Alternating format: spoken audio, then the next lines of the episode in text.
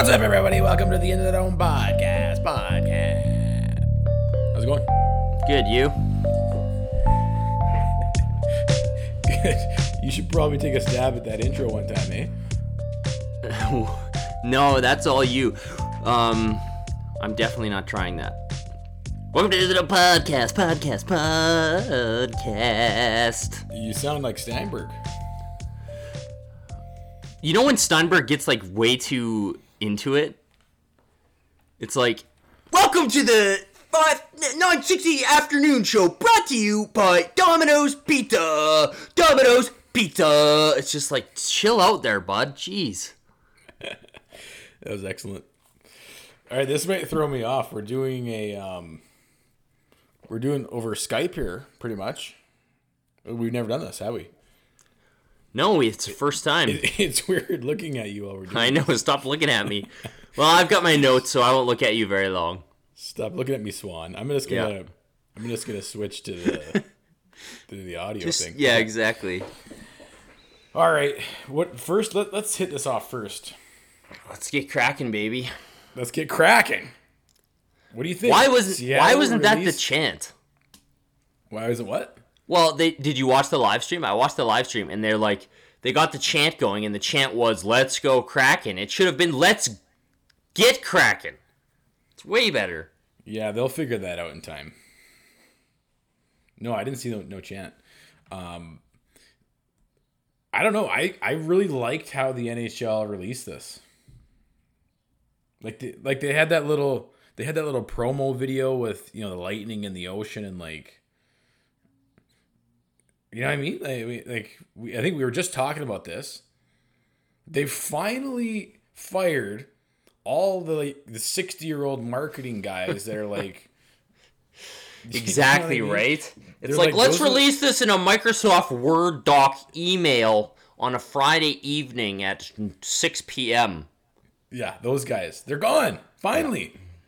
It seems that way, anyways. And you and you actually have some unique you got some style finally. Like I, I really like that video. Um yeah, the promo video they released of like where they find the golite in the ocean. Is that what you're talking about? yeah. Yeah, that was Yeah. cool. Yeah, I'm into that. teaser. Like I'm pumped. Like this pumped me up. Yeah, it was sweet, and it's cool when it's like, I don't know. I've uh, sports cities are cool. Uh, Seattle's an amazing sports city, so it's like Yeah. it's I don't know. It's long overdue and pretty awesome. They're finally getting a hockey team. I think. Yeah, like, like- it's a great sports city. Like it's probably is it now the best destination to go if you're a sports fan? Probably, especially in West, especially in Canada. You can just like pop down there. It's gonna be fucking awesome. It's fun. We we I've been there I've only actually seen Major League Baseball there. I've Yeah, me too. I've never been to a football game, Um yeah. but I mean, You went you went to the Sonics though. No, I've n- I haven't been to a basketball game. I, lo- I love the Sonics just because when I was a kid, that's like the team I loved. I, I like the Mariners too. But when the Sonics return to Seattle, it'll be basketball, hockey, football, nonstop, and baseball will be awesome. So, what do you think about this whole logo and jersey, though? I like it. I don't know. really I'm do. unde- I'm undecided. Now I know where you're going with things. You wanted to see some green and whatnot, which why not? There's not a lot of green in the league, and they totally could have pulled it off. But I actually really I dig it. I really when I f- dig it. when I first saw it, I was very underwhelmed. I was like, uh, because to me, like upon first glance, it looks like a concept jersey that you'd make for a team in like NHL. It just lo- it looks like a fan made it almost, kind of like even the logo and some of the design. It it, do- it doesn't seem super. I don't know. It's I was a little underwhelmed at the beginning, like, but I was kind of that way with the Vegas jerseys when they first came out, and then I kind of started to really like them. Yeah. So I think I'll warm up to them. I don't know. I just the blue, like the dark blue. It looks like a Jets jersey to me. It looks exactly like the Jets jersey. See, and I don't think so. When I see the dark blue and the blue and the whole scheme, I think of Mariners. I think of like Seattle sports. See, I would too if they had just ditched that. I the red is maybe what's really screwing me up. I don't like the red. That red accent. It's only on the eye of the kraken, and there's a couple stripes on the arm and the bottom. I think it's the red that's throwing me off. Maybe that puts the whole thing off kilter. Like how many teams in the league have blue and red as their color scheme? Like every goddamn team. Change it up a bit. I like the red, dude. So if you look at the away jersey though, the white one is pretty sexy. So I think I think I'm just I'm not crazy about the dark blue primary color. I love the like light blue oceanic and I love how there's different shades of it. That's really cool. Yeah. No, it's totally oceanic, eh? So I'll warm up to it, but Yeah, you will. You will. at first Uh, as, when I see it on the ice, I'll probably like it a lot. But at first glance, I'm kind of a little underwhelmed. And did you see what like really sold it for me was the the release video where they did that little animation at the end. Yeah, that was cool. Where like the tentacles come up through the S and then Yeah. the eye the eye like lights up. That, I- that's fucking sweet. Come Like the. Come the on. logo, Come on. the logo is cool. I'll, I I like the logo. It's a throwback to like the Seattle Metropolitans. I like the S. I like the little Which octopus is- tentacle. That's is- cool. I love that. I love including history. Yeah, totally. Um, you know, the fact that they had hockey there before and they pay a little bit of homage to it, obviously in a modern way. I mean, it looks, I, I, I like it a lot. See, like for me, like that's maybe my problem is I'm a bit. I'm probably one of those old guys who like likes. Oh, I like cl- I like classic like sports jerseys. I would have liked it to be a bit more like maybe a little less modern. I don't know. Like the I don't know. I I would have liked some more traditional like. The perfect jersey to me that they could have copied would have been like the North Stars jersey, except with an S. Like that would have been perfect for me. But I don't know. I'm getting getting a little Got too it. riled up about another team's jersey. That's some sexy shit. Yeah, like that green, that kind of lime. And I get they didn't want to do the green because of Vancouver, but I mean, these jerseys actually really remind me of the Canucks jerseys from like the mid 2000s. Those kind of like blue and silver and red ones. So Yeah. I really like those jerseys too. So I don't know. I'm undecided as of yet, but I think I like it. I'm getting, I'm warming up to it for sure. Did you see the um like somebody designed something? I don't know if this was was part of the decision or not, but the Seattle Sasquatch logo. No, I didn't see that. Okay. Um I'll send I'll send it to you. But Okay. it's got it's got like the Seahawks colors in it. See the yeah, and I like those colors. But the thing is, like, I understand they wanted to differentiate from from the Canucks Yeah. because those those Well, the- like the green blue and uh, the green and blue uh, scheme is like so Vancouver now. So I totally understand why they're doing that. yeah. And I mean, again, I, I love. gonna- they're probably going to be instant rivals. Like. Oh, totally. And I, I still how- love I love that light blue color. Like I'm looking at the white jersey right now, and it's so slick. Yeah. I just can't honestly. I can't wait to go to Seattle and Oh, I know. I cannot fucking wait. You could be awesome. If you could go down when I guess if the the Mariners would have to make the probably close to the World Series, but you could go down and catch catch in all three, maybe somehow. It'd have to be like perfect timing, but and it I probably have think to, what you I think NFL need to- exhibition. Yeah, I think what you do is just go two, three times a year, Yeah, and Seattle becomes the new. Although Vegas would be fun too. Arizona's always great, except for the Coyotes. Yeah. suck. So and then one last note. I love the, the the secondary logo is sick. The anchor with the space Yeah. needle. That's sweet. That's a great design. I kind of wish that was actually the primary. I, li- I like that design a lot. oh shit, man! I ju- I'm just seeing the Space Needle now. Yeah, that's sweet. That's epic. Yeah, that's cool. And again, And I on and on I the lo- and I and I like the font too because Yeah. to me that font reminds me of the Mariners, and I think Yeah, the Mariners totally. just have classic. I kind of hope for their third jersey they go. See, like I, I think it would be perfect if that, even if it wasn't yellow and green, if you did like you know the Mariners' old uniforms that were that were like lighter blue and yellow.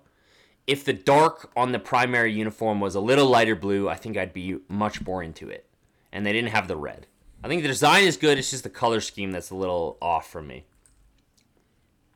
Yeah, I love it. So we're starting a Seattle Kraken podcast. Is that what's happening now? I love it. Well, you were suggest weren't you suggesting this that we just move to British Columbia and then become Seattle fans? If the Flames can't pull it together in the next three years and we got to go back to rebuilding, Yeah, when Treliving trades Gaudreau for Dick All, um, we'll just become Seattle fans, and that'll be that. for some a couple depth defensemen, I mean that that'll Exactly. be the, the point, eh? Or when we re-sign Stone, it, Yeah. So whatever when happens first, that's when we officially become Seattle fans. so when Gaudreau gets traded because he came to camp out of shape, the speculation was he came to camp out of shape, and he gets blamed for everything. Uh, we'll just switch to Kraken. I'm good with that. Like seriously, what the fuck? I don't know, like, if there's like some sort of per. Okay, so if you didn't hear the ridiculous rumors, which we have to squash right now, just because I've been furious about this, like, I, I, in what world is the league shut down from a worldwide pandemic? Where they're doing all these safety precautions, all these safety protocols they have to follow. Everything's rolled out in a very safe, very specific manner. The Flames say Johnny Gaudreau is skating with Group 2 because we can't say It's punishment because he came to camp out of shape. It's the fucking stupidest thing I've ever heard. like how can you come to that conclusion after you read the phase 3 protocol it's like the NHL cannot disclose any conditions. They can't they can't disclose anything about the health status of their players. So Geoff Ward comes out and says yeah Johnny's skating with the second group because of reasons we can't disclose. And you Oh, think it's he's because he's out of shape? What the fuck? I don't understand what is with this city and this media specifically with Gaudreau, because I mean Rasmus Andersson is in that group, Andrew Mangiapane was in that group, Milan Lucic was in that group. Nobody said dick all. But then I turn on the radio and I'm and Scott Rintoul's blabbing on about how he thinks Johnny Gaudreau is being punished for being coming to camp out of shape. And I'm just like, what in the fuck are you talking about? how like I don't understand how if you literally get paid to cover sports, wouldn't you have read those phase three protocols before going on air and like making all these assumptions? Like it just And it- and if you did, wouldn't wouldn't you realize that like there's probably a fucking other reason that has to do with this COVID bullshit? uh yeah, we Pretty fucking obvious, is it not? we can't tell you why Johnny's skating with the other group because the rules dictate that. Oh, he must be out of shape. Like Oh, what? obviously he's out of shape.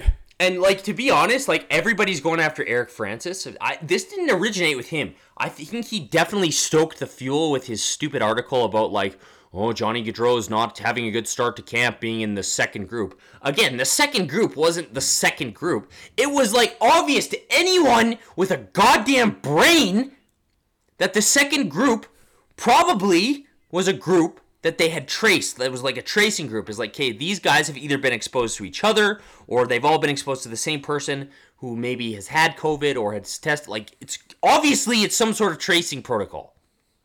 No, one Like- guy's out of shape.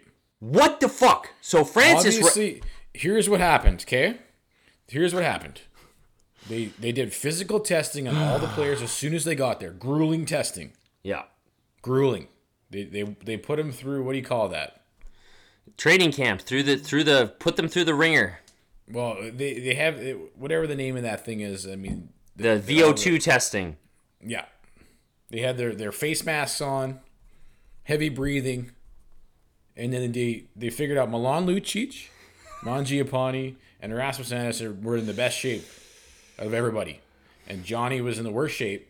So they wanted to get Johnny in shape really quick. So they put him in group two with those other guys. That's a great get Johnny in shape. hypothesis. Perfect. Great. It's mystery solved. Should I email TSN right now and update Yeah, them? breaking news. They sh- they probably need to know.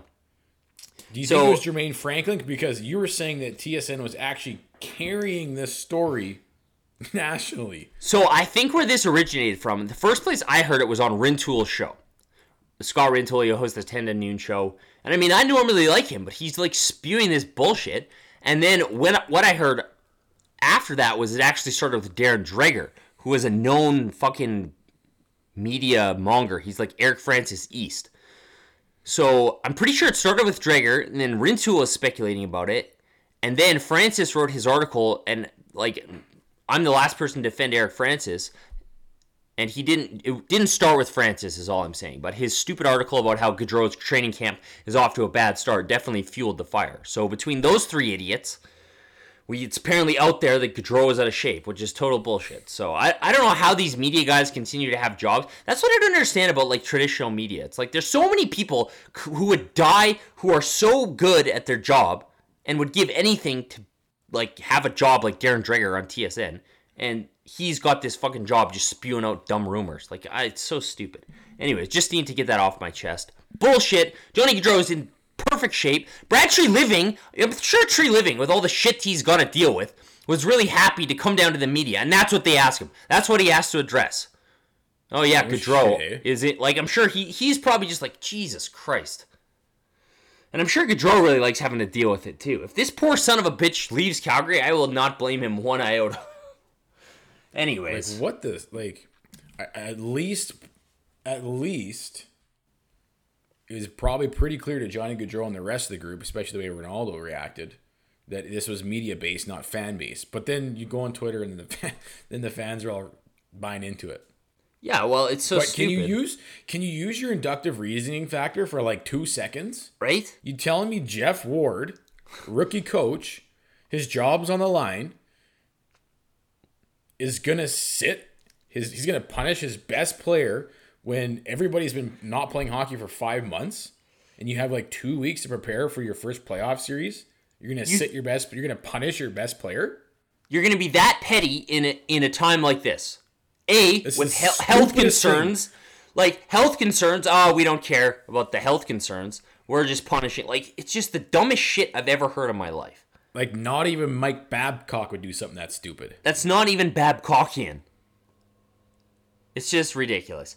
Anyways, I just wanted to get that out there. If like Scott Rintoul, Darren Dreger, and I mean Francis by association, ridiculous, ridiculous rumor mongering. And hey, speaking of Jermaine Franklin, did you hear Jermaine is leaving Calgary? Yeah, I saw what is he because he has a, a new a new family. He's got a new gig somewhere, Oh, he got a new gig.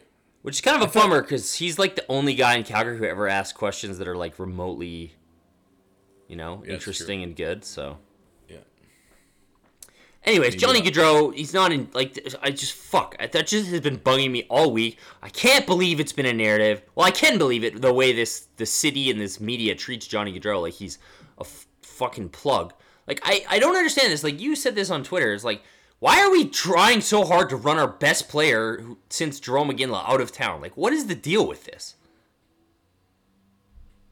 Right? Like I don't understand. Like eh, like what's wrong here in Calgary? I don't get it. I mean, you, if you go to eh, your best player anywhere else in the league, they're like put on a pedestal.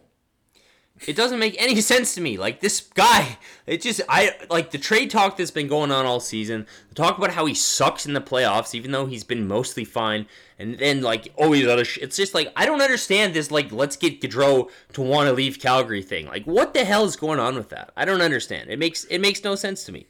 Well, Like, where you've, did- you've done a good job of this, and Kent Wilson's did a good job of this, of actually posting legit analytics, statistics that show that regardless of Johnny Gaudreau's perceived performance, he's been the best playoff performer. Yeah, like I mean, so The team as a whole, when they suck, he's still the best on the team. Yeah. Like I was looking at all of his analytics. He's been to the playoff th- 3 times. I mean, the first year he scored like what, 4 goals? Like he was like I it just blows my mind. Oh, he's not a p- playoff performer. Motherfucker scored a tying goal in round 2 with like 30 seconds on the clock. That was such. You telling me that guy can't perform under pressure? That's like probably the most famous goal in Flames history in the last 20 years.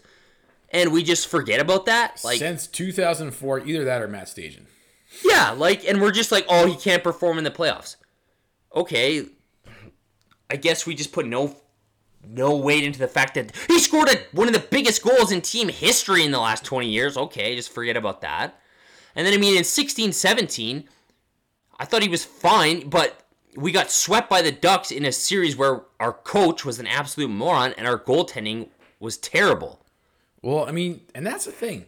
Look at the teams that have been assembled and constructed over the past 10, 12 years, and then we're going to rag Johnny Gaudreau.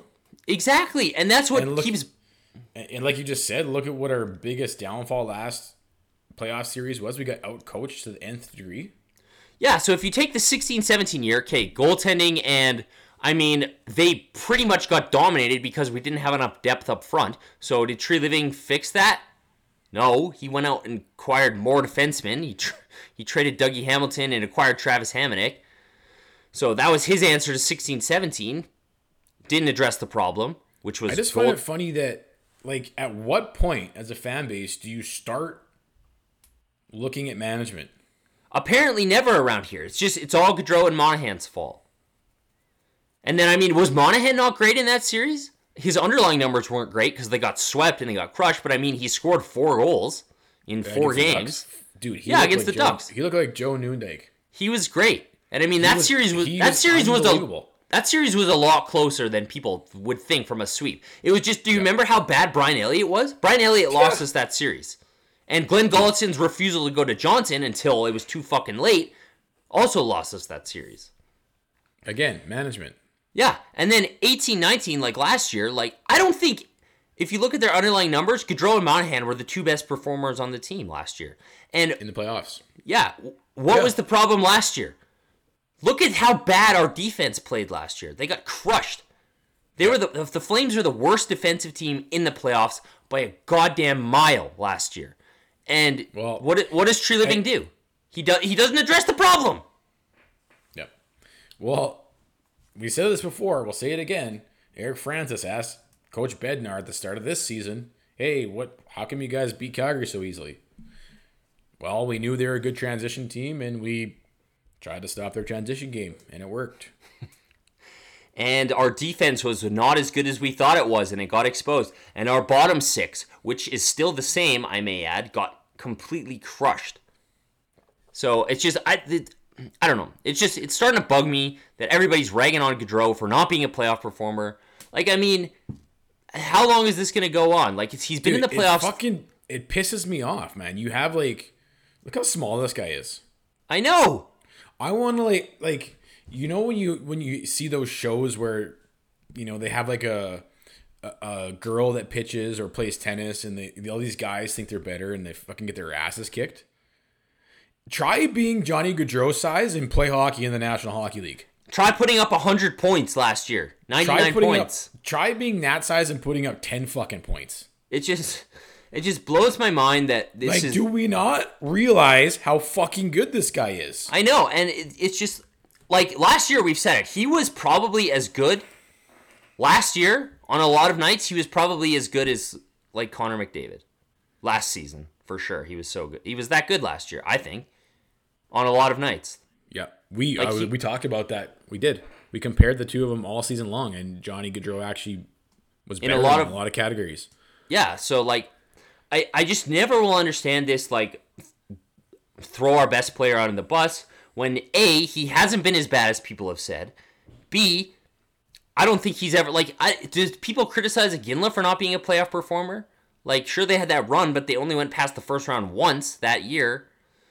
But no, I the idea with Iginla is oh no, the team never the the management never got him the help he deserved and needed, and they never built a team around him. I think that's the same could be said about Johnny Gaudreau.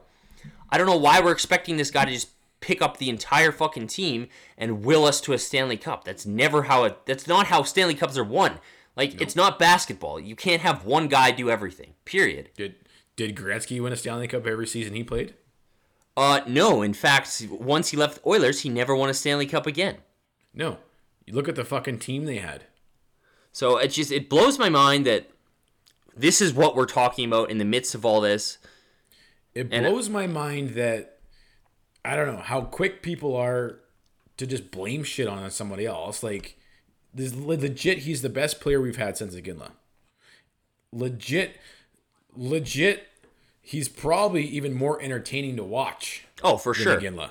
Although Totally. Iginla was a beast, he's got the beast factor. So I mean, on some nights, some like, nights it- he's more entertaining. But uh, maybe let's not go that far. But Anyways, to wrap up on the Gaudreau out of shape thing, number one, like fucking fucking rights Zac Rinaldo. I can see why that guy's on the team. Because like, he's fucking beauty. if you didn't see it, Ronaldo was on the ice and he yelled to the media, he's like, Hey, are we in shape yet? And they all chortled like But I'm pretty sure it was a it was a, it was a fuck you to the media. Yeah. Number two, like, okay, during the break, what has everybody been talking about? Oh, we're gonna Plus, trade Gaudreau. Also, props to Jermaine Franklin for actually sharing that. Yeah, good job, Jermaine. See, we're gonna miss Jermaine. He's the only stand-up media member in in Calgary. Do Not you think the Eric only. Francis would post that shit? No. no, no chance. Like the fact that we've been taught all most people have been talking about about the Flames during the during the break during the shutdown has been oh we're gonna trade Gaudreau in the summer and then like the second training camp starts like that, like the second oh he's out of shape. It's like how do we get there? It's just it's like- so fucking dumb. The like again, the final point I want to make on this is he scored 100 points last year. How good was he last year? How good has he been as a Calgary Flame? Period. And then you get your ass handed to you in the playoffs. Obviously, the Avs they shut us down on every facet of the game. We had no answer for anything, and Johnny Gaudreau left with his tail between his legs.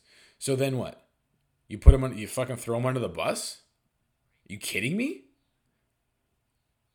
Like if you if, if you're in management, you go to Johnny Gaudreau, you say, look, whatever like, don't worry about it. We're gonna figure this out. We'll get you what you need. This is not your fault. You're a best player. You're still you're we can't do anything without you. And the fan base needs to, to do that same thing. Like like I I fuck. Yeah, you you said this. You made this point. I think I think we were talking in the off season, and you were like, if Treliving really wants to address this problem, and maybe he's done this. I don't know, but it was like you sit down with your best player. It's like what they would do in Edmonton with Connor McDavid. It's like, what can we do here? Like, how can we make this work for you? How can what do you need to make this work? I think Yeah, we were talking about it with the Bill Peters thing or something, but it was like, Johnny- you're our best player. You're our franchise player. Let's hear what you think. You're a veteran now. You've been here. Was he had? This is this seventh year? Sixth or seventh? He's played since Season? four, 13, 14, I think. Six or seventh year in the league. Like him and Monahan are vets now. They Yeah. know. They understand the NHL. Oh, I remember why we were talking about this. It's when Ward had split Monahan and him up, and Lind, like all three, Lindholm and Monahan and Gaudreau were playing on separate lines. And we were like, why were don't like, you go oh. to Gaudreau and say like, what do you want? And then it turns out they they ended up doing that, and he was like, put me with Monahan and Lindholm for Christ's sake. And then they were fired again. Yeah, so it's just I don't know this. It just really bugs me that this narrative persists Look, in until- every fashion. Until Matthew Tkachuk takes the, the reins completely on this team, you're still going to Johnny Gaudreau. Yeah, He's the guy. How it's still how Johnny goes, the team goes. So you you need to go all in with him. And I don't understand, man, like how some fans think we're gonna be better without him. it's just like it's not even like you don't realize what you have until it's gone. It's like he's one of the best playmakers, if not the best playmaker in the league. He has seasons of 84 and 99 points. Like I just don't understand why like it's just I- and he's he makes under 7 million dollars. That's the other thing too that's like yeah, no shit, eh? what are you talking about? It would it would be one thing if he made like nine mil or I know. higher than that. Like Matt Duchene makes more than Johnny Gaudreau, and you're telling me you don't want you don't want a 99 point, one of the best skaters, one of the most skilled guys in the league, under seven million. You want to trade him? Get the fuck out of here. All right. Okay. So, other reports from training camp. I mean, they've had the scrimmages. You know what? There's a narrative that's kind of coming up now, and I just want to get your thoughts on it. I don't know if you had it in your notes. Juuso Valimaki has looked fucking great, and I think everyone the the topping point now is like, oh, do you put him in? Fuck, man. Well, let's talk about this because let's. The expansion draft is going to be next summer, right? And there's two options you have as a team. You can protect. What is it? Um, either ten, ska- nine, nine skaters as a whole, or generally how it's forwards. broken down is yeah, you can protect. Uh, I think it's nine skaters total, so you can just pick, or I think it's seven forwards, three D, and then a goalie. Okay. Are you sure it's not six, three, and one? I'm pretty sure it's seven. Because I always thought it was you get one less skater. I, be- So I believe it. Maybe maybe it's ten skaters in because that would I- be 11, 11 players if it's seven, three, and one. But seven, three, and one actually sounds correct. Yeah, I'm pretty sure it's seven, three, one. Yeah. Okay. So option one is seven forwards, three defensemen, one goalie. Option two is you can have eight skaters total and one goalie. So you would end up oh. exposing two more players, but you could protect As however many want. defensemen or as many forwards as you wanted. Okay. So thinking that through, if you were to play Valimaki and protect him, you'd probably protect him, Hanifin, Giordano, Andersson. You're, pro- you're protecting Hanifin. I'm not, but they would, wouldn't they? 23 year old. We'll see what he does next year. And then you would have you could only protect four forwards, so I don't think there's any way in hell you're doing that. No, you're going seven, three, and one. Because then you're you're losing probably Mangiapane because you protect Gaudreau, Monahan, Lindholm, Tkachuk. Yeah. So there's no fucking So way you're doing that. let's assume we just have three D men to protect. You're protecting Rass. Yeah.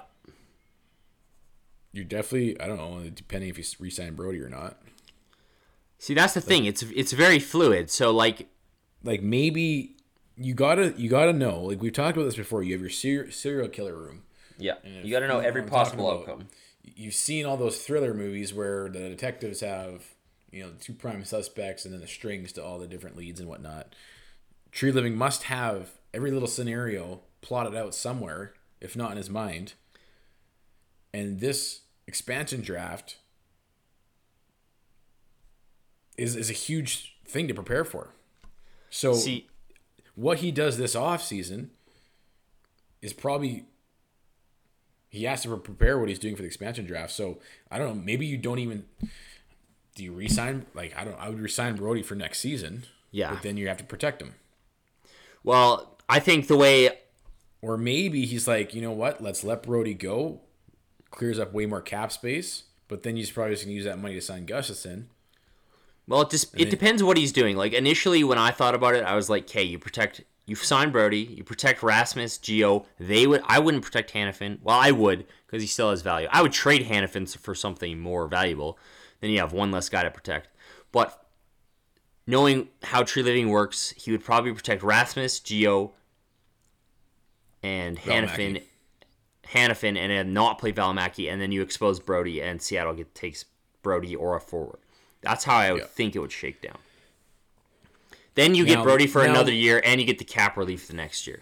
Right. So up till now, that's been the obvious choice because Valimaki wasn't going to be ready to play in the playoffs in March, but he's probably ready now. You say He's he's, de- looked good in camp. He's so looked fantastic. let's just let's look at that real quick. If you decide to play Valimaki, now you have to protect him. Are you okay with? I mean, you want to protect Valimaki and Rasmus Andersson for sure. You got to think that a D man's getting picked. Oh, right? definitely. Because if you look at our, our depth of defense, if you're Seattle, you're probably going to pick a, a D man over of an available forward. I guess depends who's available forward. Wait, you don't want Lucic or Bennett or or Rieder or Jankowski? Some people I was looking on Twitter think that Bennett might be a might get picked. He's probably fucking dying to get picked. He's probably like, get me the hell out of here ASAP now. Just as a little aside, he said something the other day to the effect of, and I couldn't find it, but somebody had tweeted it, and I, I can't quite verify it, but he, he kind of insinuated, somebody was like, why do you think you perform as well as you do in the playoffs? And he's like, because I'm given more opportunity in the playoffs, you fucking idiot. and I was like, yeah, I guess can't argue with that, you know? So poor Sam is probably dying to get picked. Dude, and now they now they got him rotating with Rinaldo. Dude, we'll get to the lines in a minute, line? but that's fucking ridiculous. How is he not a permanent fixture on a on the, on the fourth line? How would you here- even think about playing Rinaldo over him? And here's the thing. If that's where you see Sam Bennett, then trade his fucking ass. Why would you sock him away on the fourth line to waste away a fourth Wha- overall, your highest pick you've ever had as a franchise? Why would you play Jankowski, Rieder, and Rinaldo over Sam Bennett? You tell me any of those guys gives you more? Ridiculous. Anyways, Valimaki has looked great, but there's no way in hell I'm playing him, and there's no way in hell Brad Treliving's playing him. Yeah, you've you've held this hand this long. Yeah. It's kind of like, but then again, it's like, dude, well, because here's the thing. Let's say you play him and you lose to the Jets in the first round. Exactly. That's ridiculous.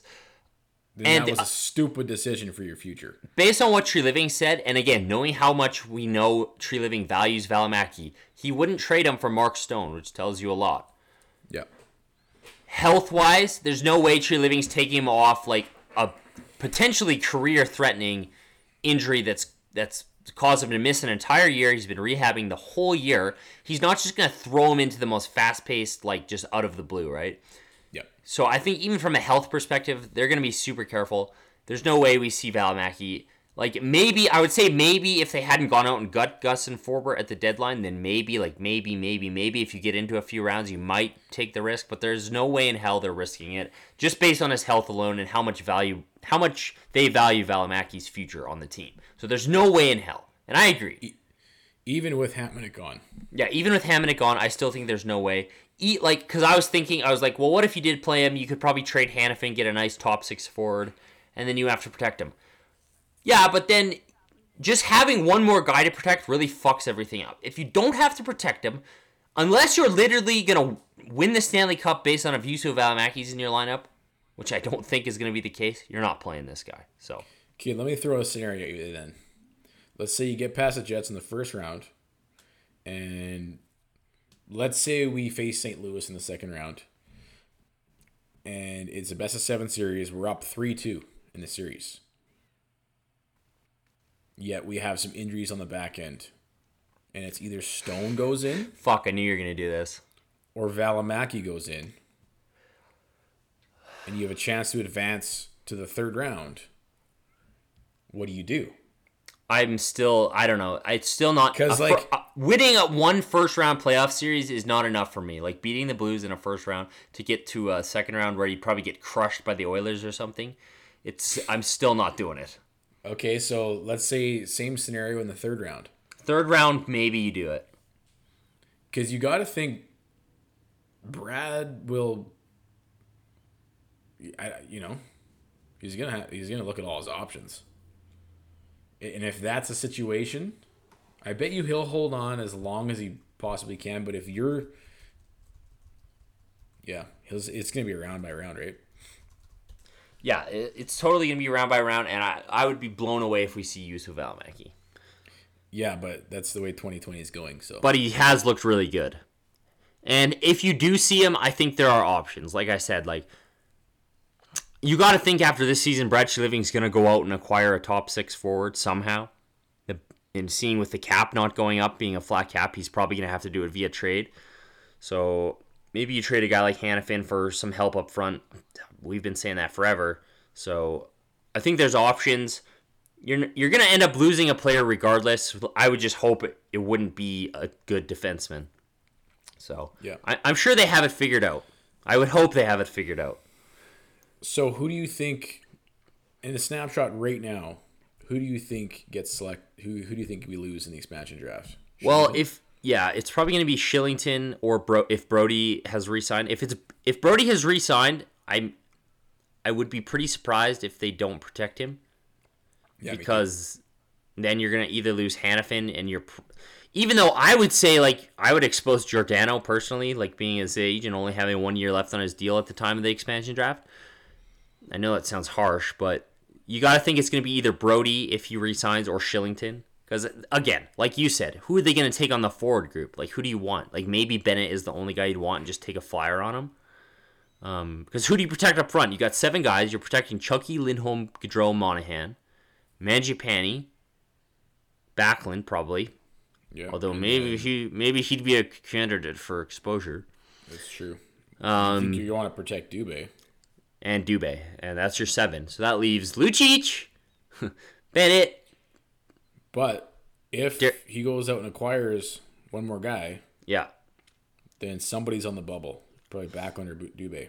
At this point, you got to think the the the amount of players we have on D, it's probably going to be a defenseman. But I wouldn't be surprised if it's you know maybe it's somebody like Bennett, maybe it's maybe it's even Backlund. I don't know.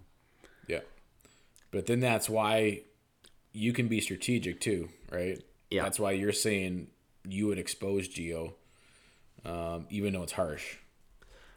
Like I know they wouldn't do that, and it's from a like a franchise perspective. I kind of understand that, but like honestly, it, and again, like this guy, I, I expected him to regress heavily this season, and he's still been awesome. So maybe he still is good enough. But I mean, if you look at it in a vacuum, probably the smartest thing to do would to be ex- to expose a guy who's going to be like what thirty eight.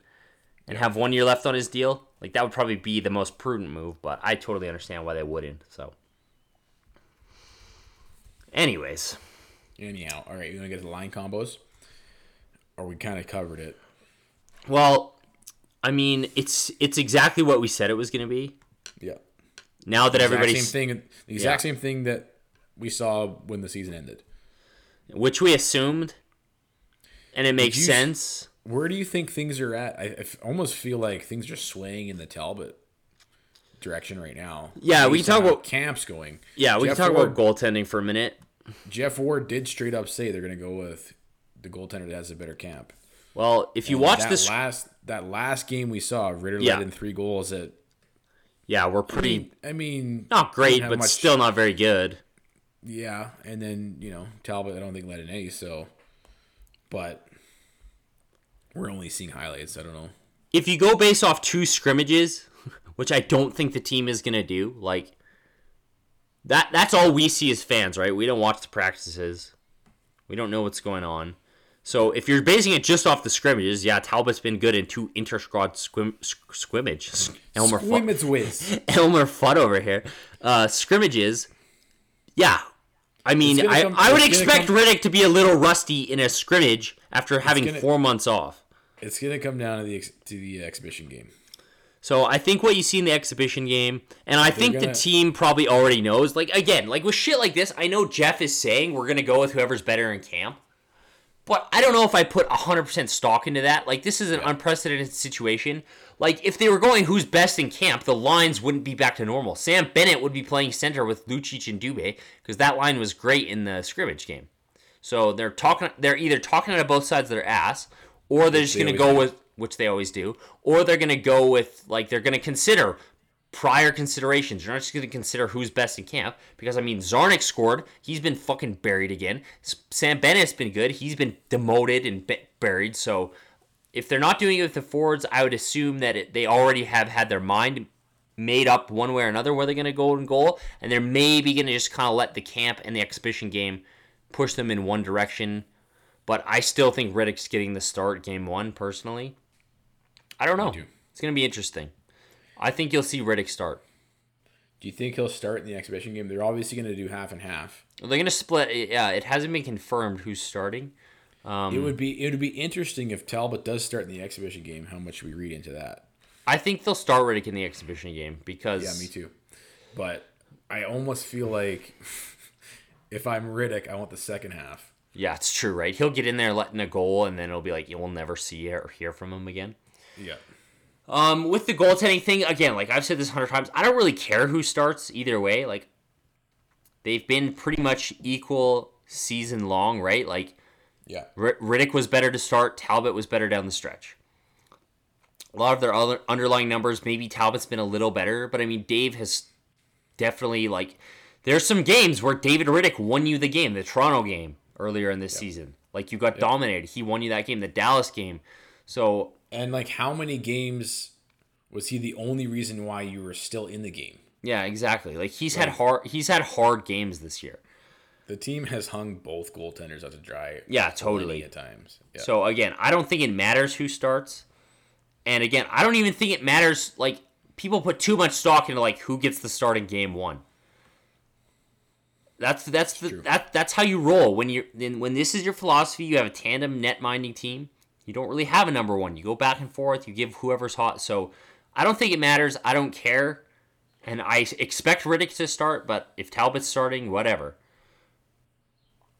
And I mean, it was, the point hockey, they do a lot of interesting analytics. They had posted, um, if you look at all Talbot and Rittich's numbers through the first five games they've played, if you kind of use that as a proxy of like, oh, who could come out and be better, Rittich was quite good in his first five games, and Talbot wasn't. So yeah. it's not an exact Well, I- science, and it's kind of a weird metric, but I thought it was interesting. I think you and I we both listened to the last podcast that was that we did before the stoppage, and what what what we were talking about was that was when Rittich was starting to struggle. Yeah.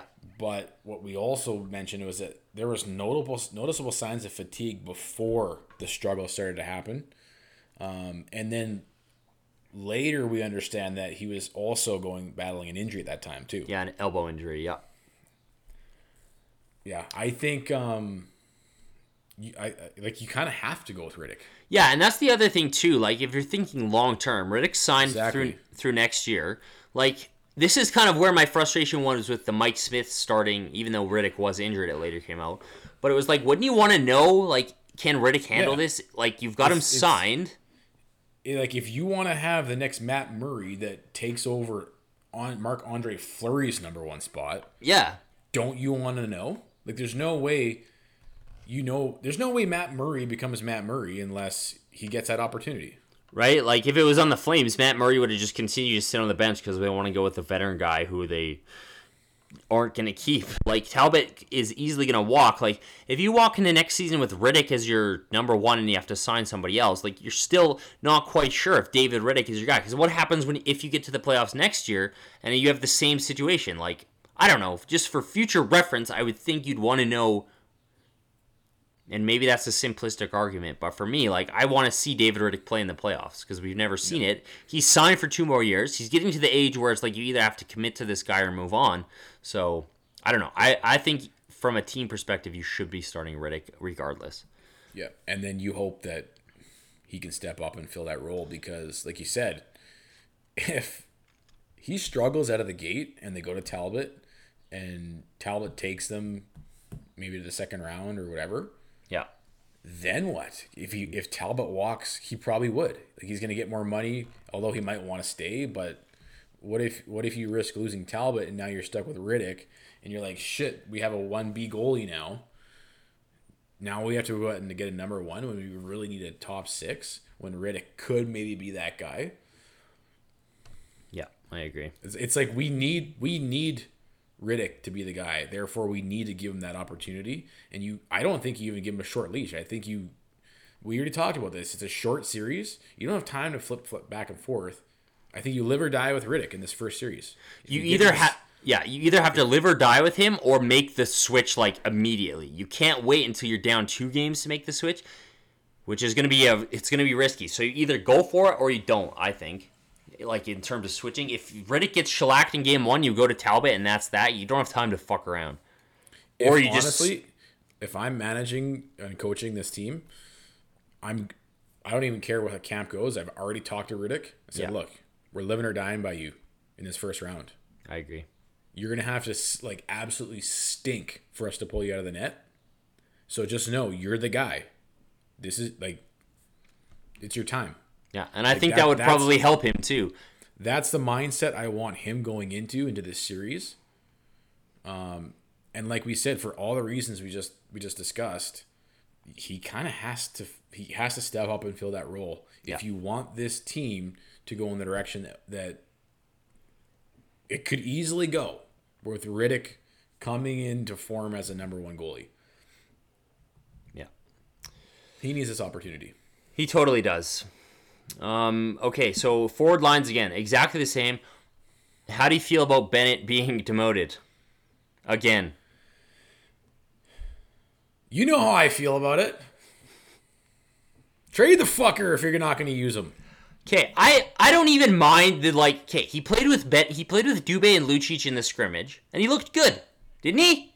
I thought they had some chemistry, and I think like I for me like I'm not a Sam Bennett is going to be a top six guy, but I still think he has something to offer. I think he's better as a centerman. You're weak as fuck down the middle. You're telling me Sam Bennett isn't a better centerman than Mark Jankowski?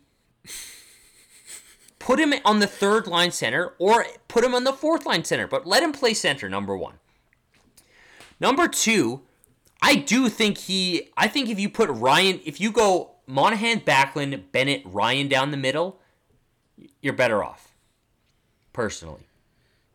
I don't know what. But what the trigger- shit that he's been rotating with Rinaldo is absolutely ridiculous. what triggers me about it is that it's it's just a microcosm of the macrocosm of how this guy's been utilized his whole his whole career.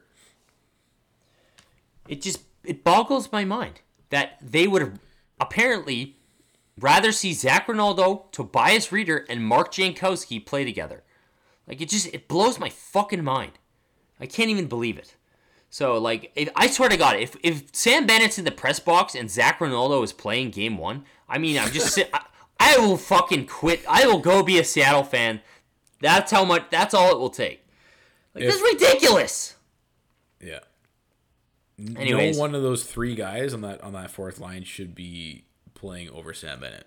It's the endless discussion amongst Flames fans. Does Bennett suck or is Bennett good? Do coaches hate him?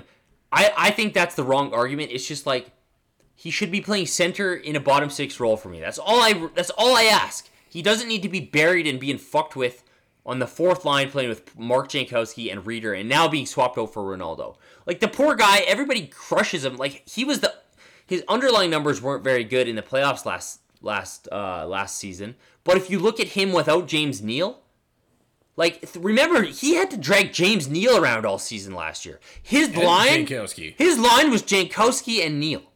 You expect him to Like- excel? In hindsight, are you kidding me? Like that's brutal. So like, Like, why is he the why is he the one now that's like, yeah, fuck you, you're down on the fourth line with Jankowski and Rieder. Well, now." and he, and here's the thing: it's like there's two perspectives on Bennett, right? And it's kind of like the organization. It almost seems like, well, if you don't step up and like take a top six role with the small opportunity that you get, you don't deserve it. And in professional sports, it's pretty. It's kind of like that. So that's like that's one perspective of like, well, he hasn't he hasn't taken that spot. Right? well, yeah, the the comparable is like, look at what Mangiapane's done. Yeah, exactly.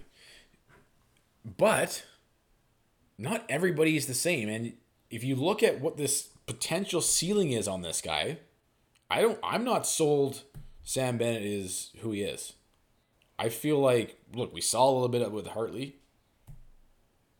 He had his best seasons with Hartley.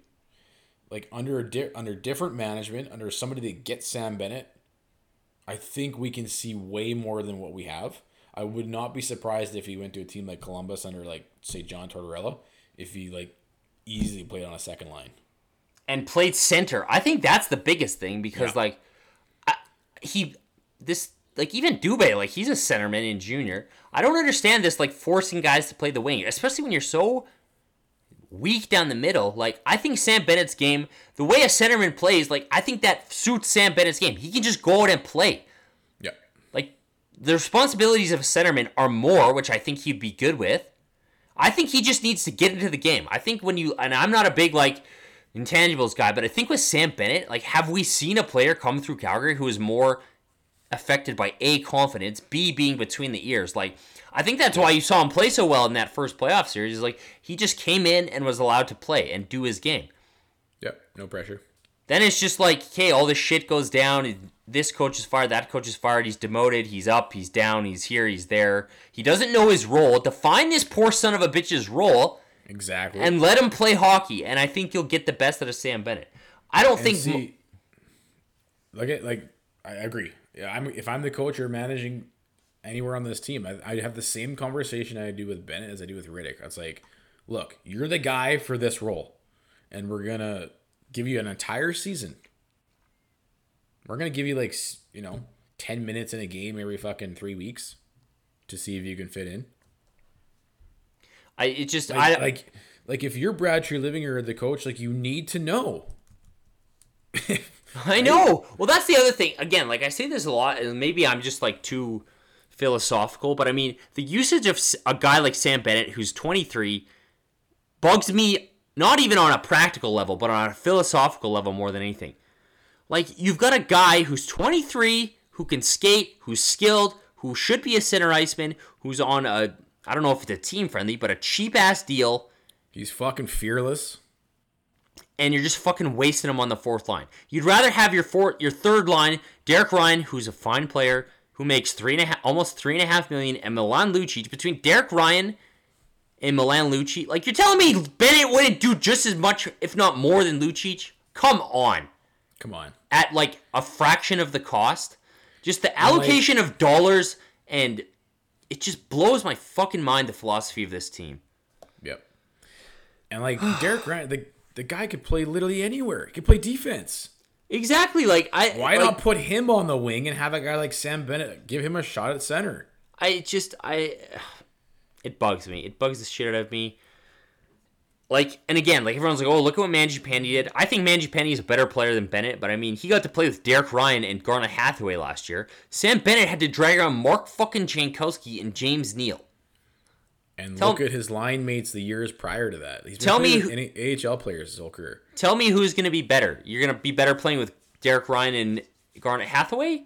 Or with James Neal and Mark Jankowski? You tell me who's, Oh, who's oh, boy. probably gonna have a better time of it.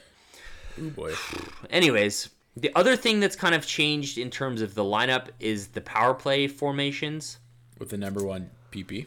So power play one has been how it's always been the forward group with Gaudreau, Monahan, Lindholm, Tkachuk, but they've put Gus at the point instead of Geo. And then power play two is Lucic, Backlund, Mangiapane, uh, Giordano, and Dubé. So I actually really like those compared to what they've been rolling out for most of the season, especially when Bill Peters was rolling it out. You know what I don't understand though? What? Why don't you have Rasmus Andersson on PP2 if you're gonna have Lucic there? If you saw Yeah. any chemistry on the power play all year, it's been those two. Well, Lucic scored those two power play goals, right? Yeah, from Vancouver. Rasmus Andersson. Yeah. So okay, so firstly, Or, well, I think one was from Backlund too, but firstly, I don't think I kind of see what they're trying to do with the Giordano Gustafsson swap, yeah, I mean you get it. But I still think Gio's the better option there. And if you look at a lot of like the under like Geo is still an elite power play guy. But that's probably why they're trying to beef up PP2 and to put a guy like Gus. I don't know. I, I just think you're probably underutilizing Giordano, and it's like just True. I don't know. But hey, I, I don't mind trying stuff on the power play Yeah. at all. I don't mind starting with it, and then as long as they adjust if it's not working. But I still think like in a perfect world, I'd have Giordano there.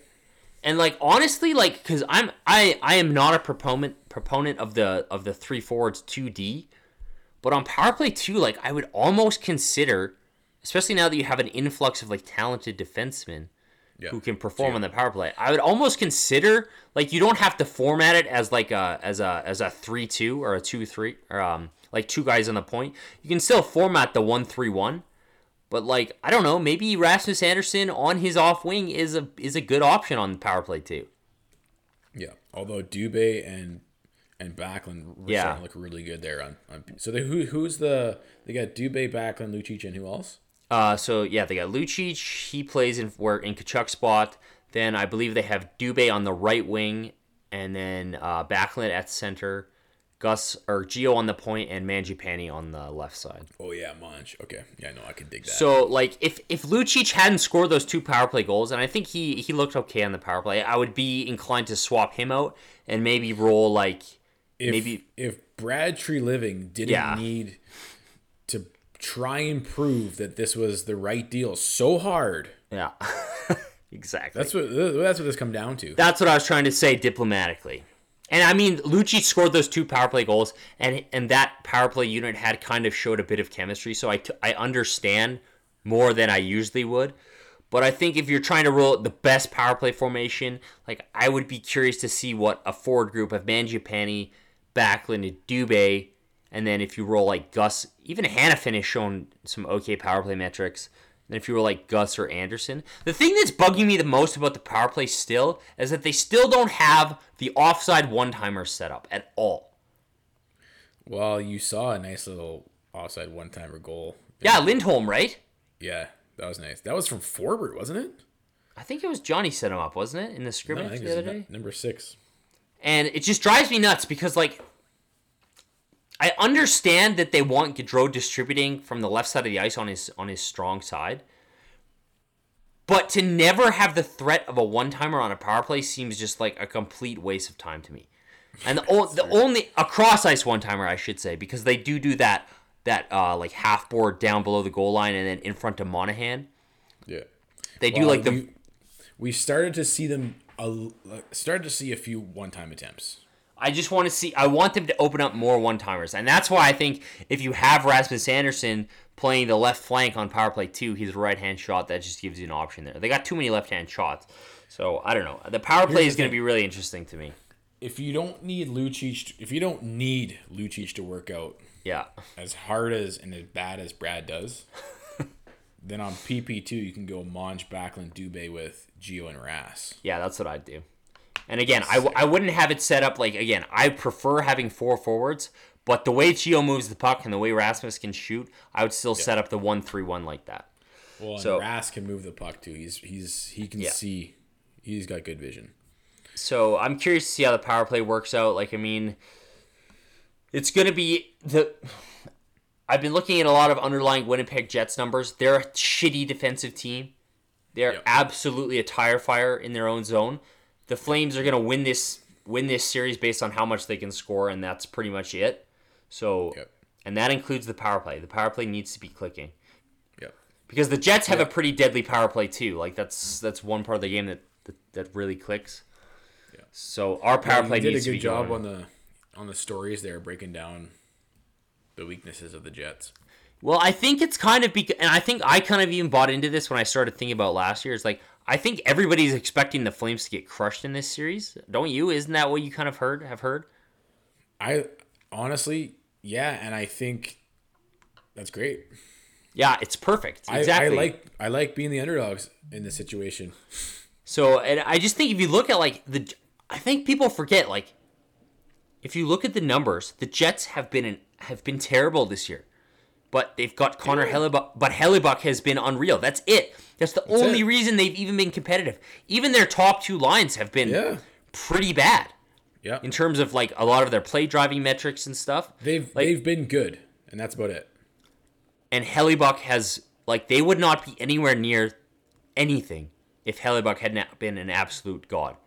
Like they're probably one of the worst defensive teams in the league easily. So I I I still really like the Flames. And again, we said this last year. It was like, oh, the Flames should. Yeah, this is a great matchup for the Flames.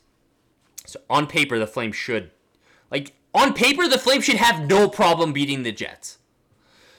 On paper, we'll see. I guess. Yeah, who the fucking knows, eh? Okay, We'll um, let's wrap it up with this.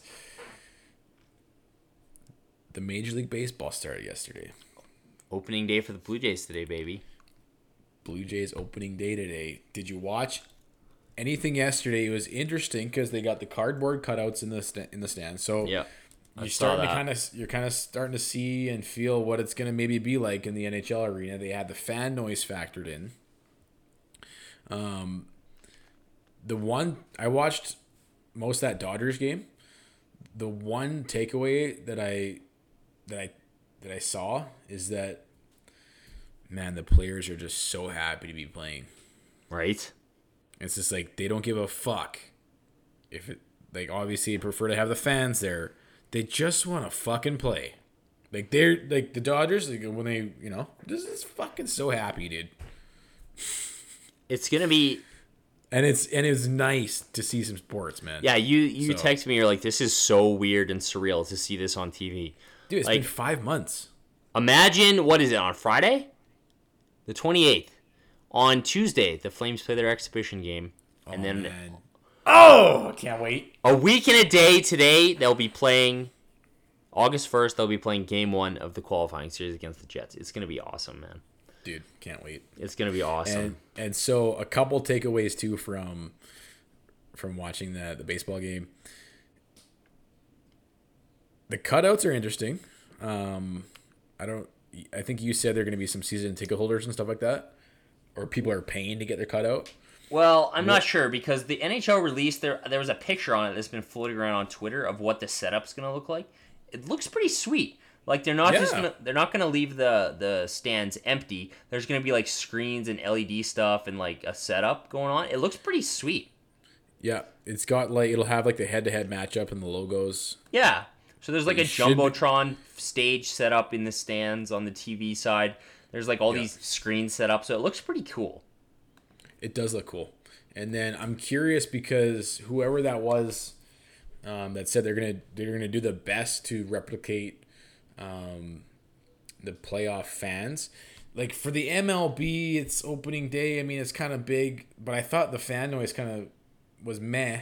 Yeah. honestly. It was a little Um, underwhelming.